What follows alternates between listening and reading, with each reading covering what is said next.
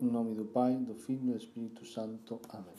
Salve Maria, sou o Padre Esteban Olivares e hoje, 24 de novembro, faremos uma breve reflexão sobre o Evangelho de hoje, Lucas 21, del 12 al 19. Jesus avisa aos seus de que vão ser perseguidos, que serão levados aos tribunais e à cárcere y que así tendrán ocasión de dar testimonio de Él. Jesús no nos engañó, nunca prometió que en esta vida seríamos aplaudidos y que nos resultaría fácil el camino. Lo que sí nos asegura es que salvaremos a vida la fidelidad y que Él dará testimonio ante que Él dará testimonio ante o Pai los que tengan dado testimonio de Él ante los hombres. Debemos pensar que cuando Lucas escribía su evangelio, la comunidad cristã ya tenía mucha experiencia de perseguiciones, cárceles, martirio por parte de los enemigos de fuera y de dificultades, divisiones y traiciones por dentro. A lo largo de dos mil años, la iglesia siguió teniendo esa misma experiencia.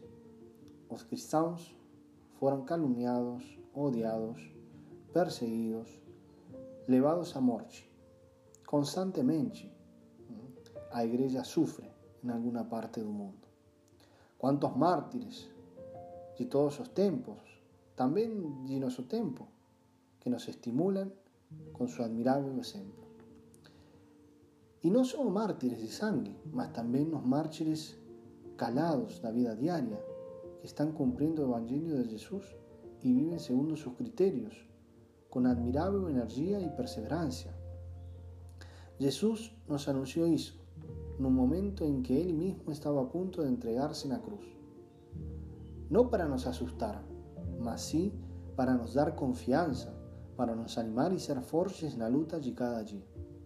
Con su perseverancia salvarán sus almas. Nuestra fe se tiene que demostrar tanto cuando está todo bien como cuando ven a prueba.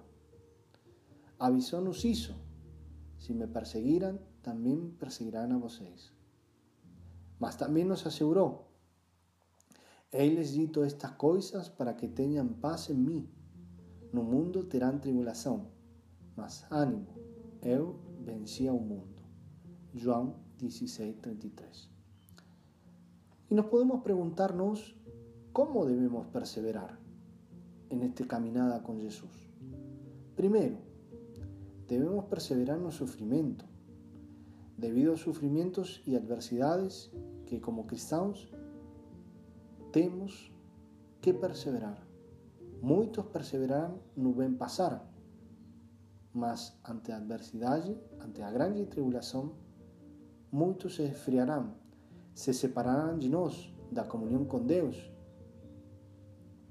debemos perseverar en la oración.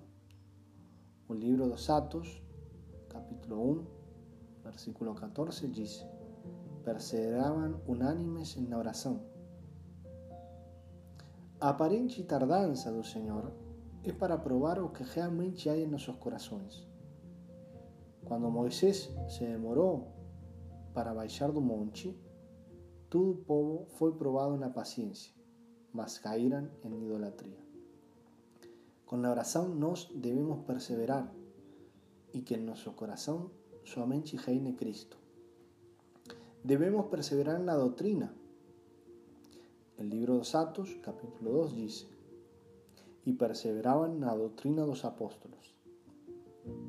La palabra doctrina ven do griego didagé y se refiere a una forma de vida, es una conducta de vida diaria. A doctrina nos va a elevar a coinonía, a ter comunión no espíritu de oración con el Señor.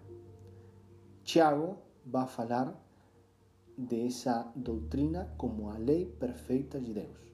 Tiago 1, versículo 25.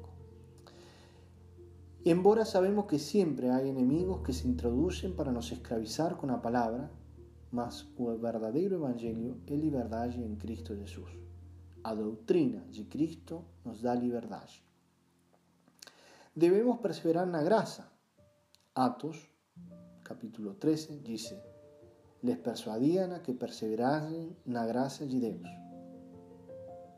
Notamos que foi necesario que Pablo, São Paulo, a Bernabé exhortase para que continuase perseverando na gracia de Deus.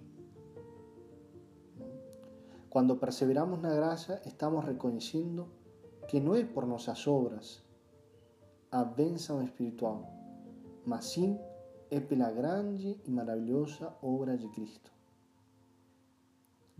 Embora todos nós somos como sujeira e todas nossas justiças como inmundice, e caímos todos nós como a folha, e nossas maldades nos levan como um vento, dice Isaías 64, debemos perseverar na graça.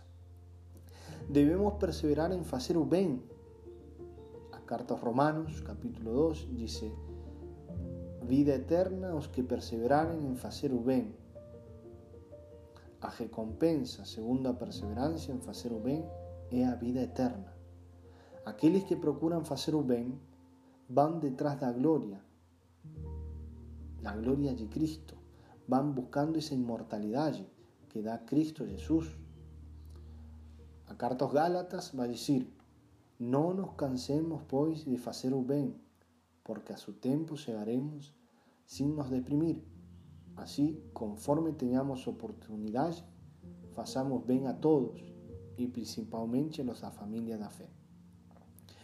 É deber de un cristiano hacer o bien para su hermano, no importando su condición. Que Dios nos conceda gracias de perseverar no sufrimiento, na oración, na doutrina cristã, na graça e em fazer o bem. Que Deus, em suma, nos conceda a graça de perseverar em Cristo Jesus.